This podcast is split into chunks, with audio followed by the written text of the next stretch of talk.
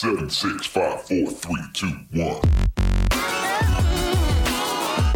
Hey guys, this is Liz Cambage. This is Nikki Collins. What up, guys? It's Esther Sarkis. Hey, this is Imani McGee-Stafford. Hey, this is Jordan Canada. This is A'ja Wilson. Welcome to the WNBA Nation. What's up, WNBA Nation? Welcome back to another episode. My name is Kyle Haywood, and I'll be running solo tonight. Couple of the other hosts weren't able to make it work, and uh, you know Steve was under the weather, so you get me flying solo tonight. We couldn't let any more time pass without covering some of the insane news that's been happening. This is not going to be a super long episode, but we have to touch on some of these topics simply because there's a lot going on in the world of women's basketball right now, and we got to talk about it. So, before we get started, though, if you are looking for a way to make sure that you're getting all of your WNBA Nation content and being able to connect with the show in every way, go ahead and check out WNBANation.com. That's where you can find all of our episodes from, you know, everywhere back into the past. You can check out our merch, which shout out to those of you who have been buying merch. It really means a lot to us. It sends, uh, we, we feel super supported, not just you know a, a, little bit of the financial side of things that, that come to, to help us produce and, and make this show what it is and, and what it can be in the future but also it's really cool when you know i hear people send us stories and say hey i was wearing my WNBA nation shirt and someone came up and asked me about it and i was able to tell them about you guys and now they listen to you and now they're getting more into the league and like that kind of stuff is awesome so thank you thank you thank you for that um, you can also check out i've got a blog post up there if you're looking for what the free agency status was of each team like right before any free agency started. Obviously, there's been some trades that I'm going to be talking about in this episode um, that will have affected what's on there now. But if you were looking for a base as far as like cap space, what players were on the roster, um, and my quick thoughts on you know that team situation coming into free agency, go ahead and check that out. It's a great blog post that just is a, a kind of a, a, basis of all of the information that you'll need on each of those teams as we get as we get started. Now, I'm not going to bury the headline any further. Probably the biggest news that has happened um, in the world of WNBA and women's basketball just happened earlier today, to be honest. And I will just say right now, the little snippet that you're about to hear is not all you're all you're going to hear from us about this topic we will be doing full episode and breakdown of this player. But congratulations to Maya Moore on officially retiring from the game of basketball. We appreciate all that you've done. And honestly, in an eight year career that she had in the WNBA, there's not much else you could accomplish. Nobody else has done really all of the things that she did in just that eight year span. She's one of the most impressive players, if not the most impressive player that we've ever seen in the game of basketball. Really, really excited for everything that she's got going on in her life. And honestly, she's moved on. You know, she conquered basketball. All she ever did was win championships at every single level.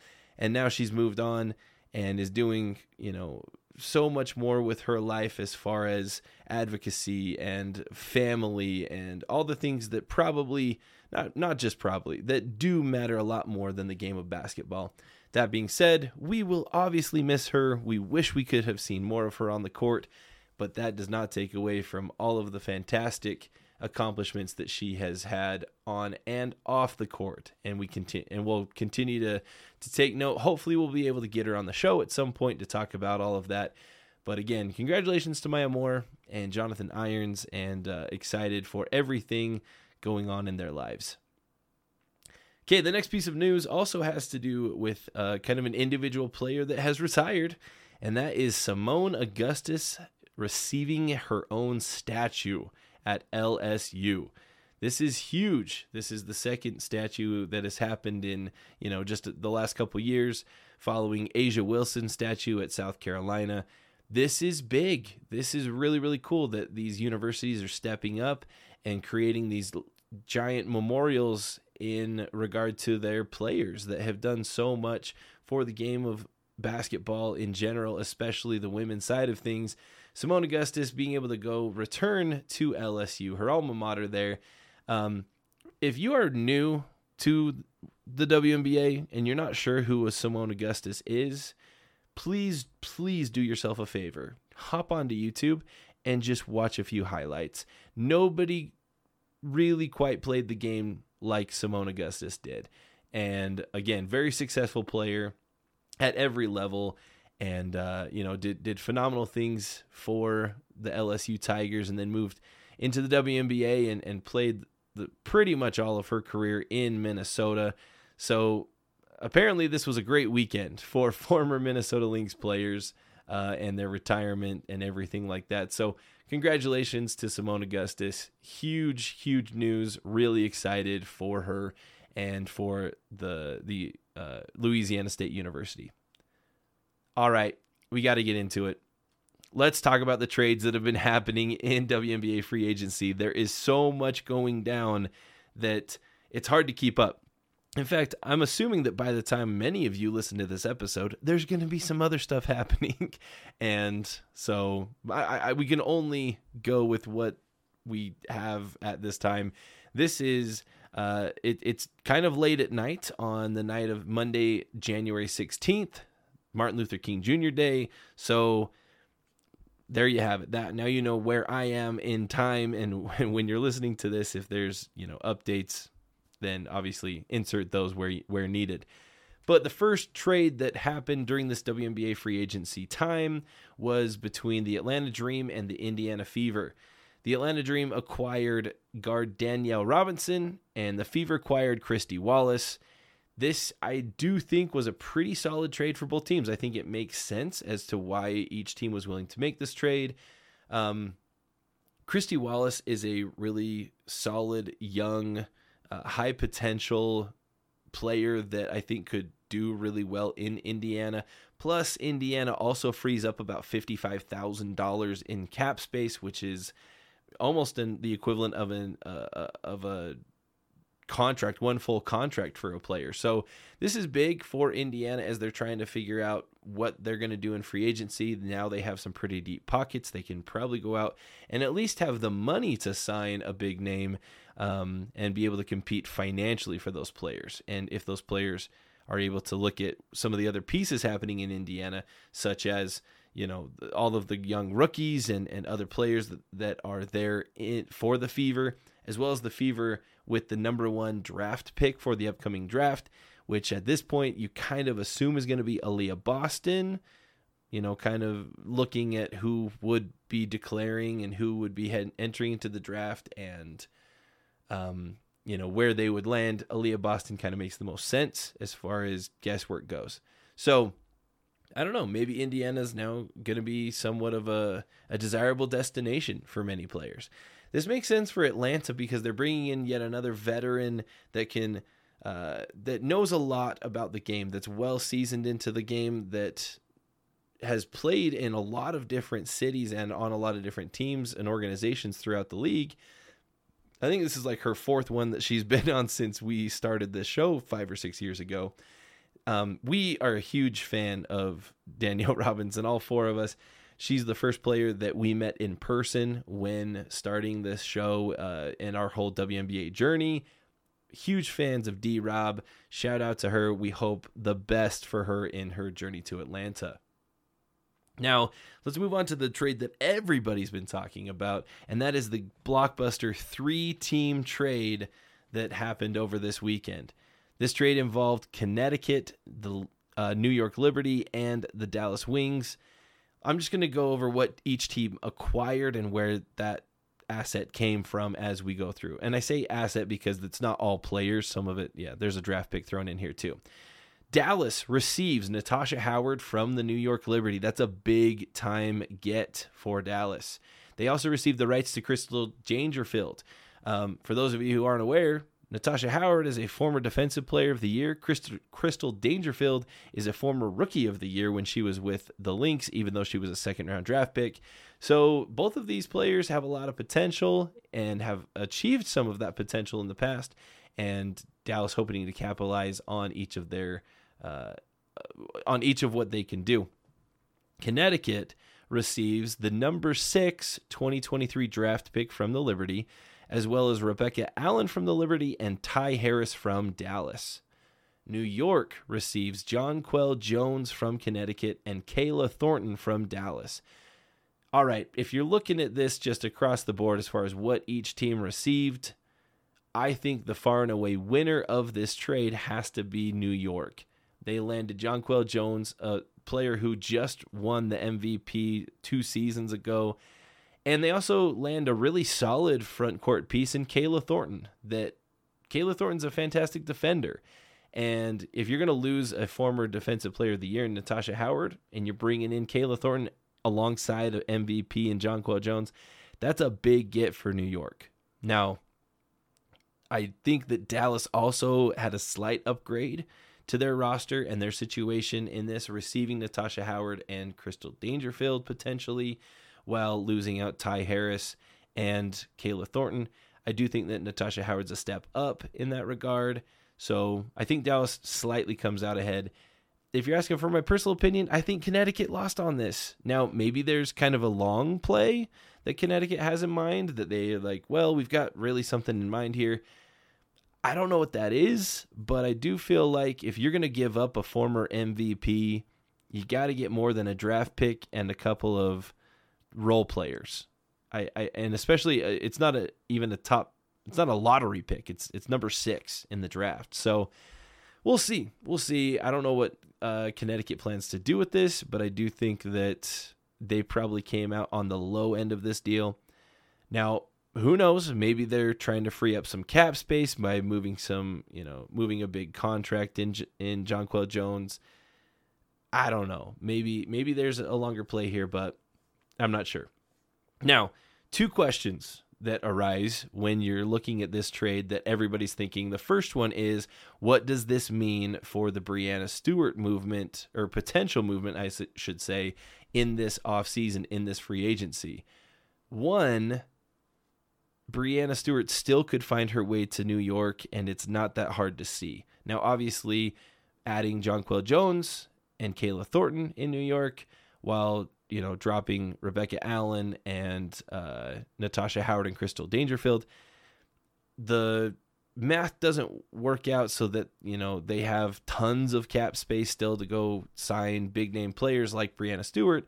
But there is still a path there. I think that there's going to be. This isn't the last move that we're going to see from New York. I think we're going to see other uh, other things happening to make sure that they still are strongly in the running for that Breanna Stewart um, potential signing if that's really what you know ends up happening if Stewie has expressed that interest and if if those conversations are happening right so um we'll see we'll see what happens the second question is uh, what Connecticut's going to do with Brionna Jones. Now, Brionna Jones just won Sixth Woman of the Year in the league in 2022. She had a fantastic season. And I think that we probably are going to see Connecticut use their core designation on Brionna Jones and be able to have exclusive negotiating rights with her. If you're wondering what that means, you can listen to our previous episode as far as what it means to have a reserved or a core or unrestricted versus restricted free agency. You can check all that out in our previous episode. Make sure you're listening to that. So, anyway, I think that Brionna Jones probably makes the most sense as far as being able to core that, but that remains to be seen. We'll see what happens there. The next trade that we got to talk about just also recently happened, and uh, I think is official. I guess I, I, should have been paying more attention. Uh, I'm pretty sure this one has been official and, and is pretty much gone through. That is, again, between Connecticut and Los Angeles. Now, I do think that Los Angeles is a team to watch during free agency. They're going to do a lot of moves, in my opinion. This is just the first of many. And I think that there's going to be some trades. I think there's going to be some big name signings. They've already had probably the biggest coaching hire in the offseason in Curt Miller. This could be big. Now, Connecticut, again, I think loses the biggest player in this trade they send Jasmine Thomas and their number 10 pick to Los Angeles. Jasmine Thomas also started this last season alongside Jonquel Jones and many times was the best player for Connecticut in in several games this last season. She's a great player and it'll be interesting to see how she forms there in LA. Now, the nice part is is that Curt Miller obviously is excited to have Jasmine Thomas back because Curt Miller was the former coach at Connecticut last season. This is nice that there'll be some continuity in that uh, in that locker room between those two. Now, LA, their what what they sent to Connecticut in uh, in return was Olivia Nelson Ododa, Jasmine Walker, and the rights to Kiana Smith. So, the, again, these are these are some decent players. There's nothing wrong with uh, Nelson Ododa, Walker, or Kiana Smith. They're all fine players. I'm not positive if this was the best move that Connecticut could make. I don't know if they're adding a lot of value here. So far, Connecticut seems to have lost a couple of those key pieces that they've had for the last couple seasons and probably a chance at all of the continuity that we were giving them credit for in our New Year's resolution episode is now starting to slip away. And so a lot of question marks surrounding what Connecticut's doing. But I, uh, I guess if you're a Connecticut Sun fan, you just have to trust that there's a bigger picture here. All right, can we talk about Breanna Stewart's tweet for just a second? um, most of you have seen this because it was even if you're not on Twitter, it was you know screenshotted and shared all over other social medias and the internet throughout all of you know Monday's news. But Stewie basically came out with a tweet that was just I don't know like 14 or 15 emojis. And some of those emojis included things like a trophy and a basketball. So you're like, oh, this has to do with her free agency and her signing, and oh, what's she trying to say? And then some of the other ones just seemed like um, nonsense. I guess if you were reading into that she would maybe be heading to New York, there's like a tiger and a construction crane. So maybe like concrete jungle allude, uh, you know, she's alluding to that. I don't know. But I think there is also a decent chance that she knows that everybody's paying attention to what she's doing and you know where's she going to travel, who's she talking to, um, as probably the biggest name in free agency this year.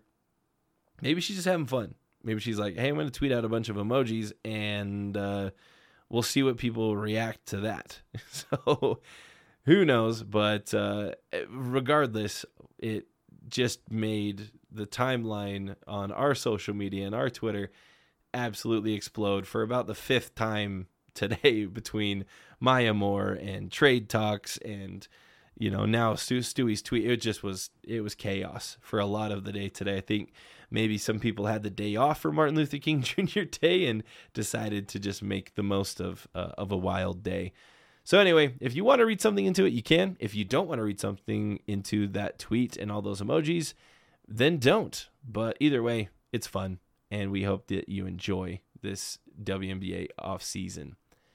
Couple quick shout outs before I go ahead and wrap up the show for tonight. One, I got to give it, well, both of these shout outs actually come from the Pac 12 uh, in the NCAA. Quick shout out to Colorado, who recently beat two top 15 teams in Utah and Arizona. Um, Colorado looks really good all of a sudden. They've had a couple. They're they're they've had a couple really solid results and look like they uh, are not a team that anyone wants to play. Um, at least from the last couple weeks. The second shout out I got to give is to the USC Trojans who took down and beat number two Stanford. Stanford has looked every bit the part of a championship contender this year. I do think that Stanford is still likely to be um, you know, they're probably my my pick for the second best team in all of NCAA right now. They look very very good. Although teams like LSU and some others are, it's hard to argue with everything that they're accomplishing right now. But I got to give a shout out to USC stepping in and beating the Cardinal. And apparently, schools with the initials USC are Stanford's kryptonite this year because the only two losses they have are to the USC Trojans and to the USC Gamecocks of South Carolina.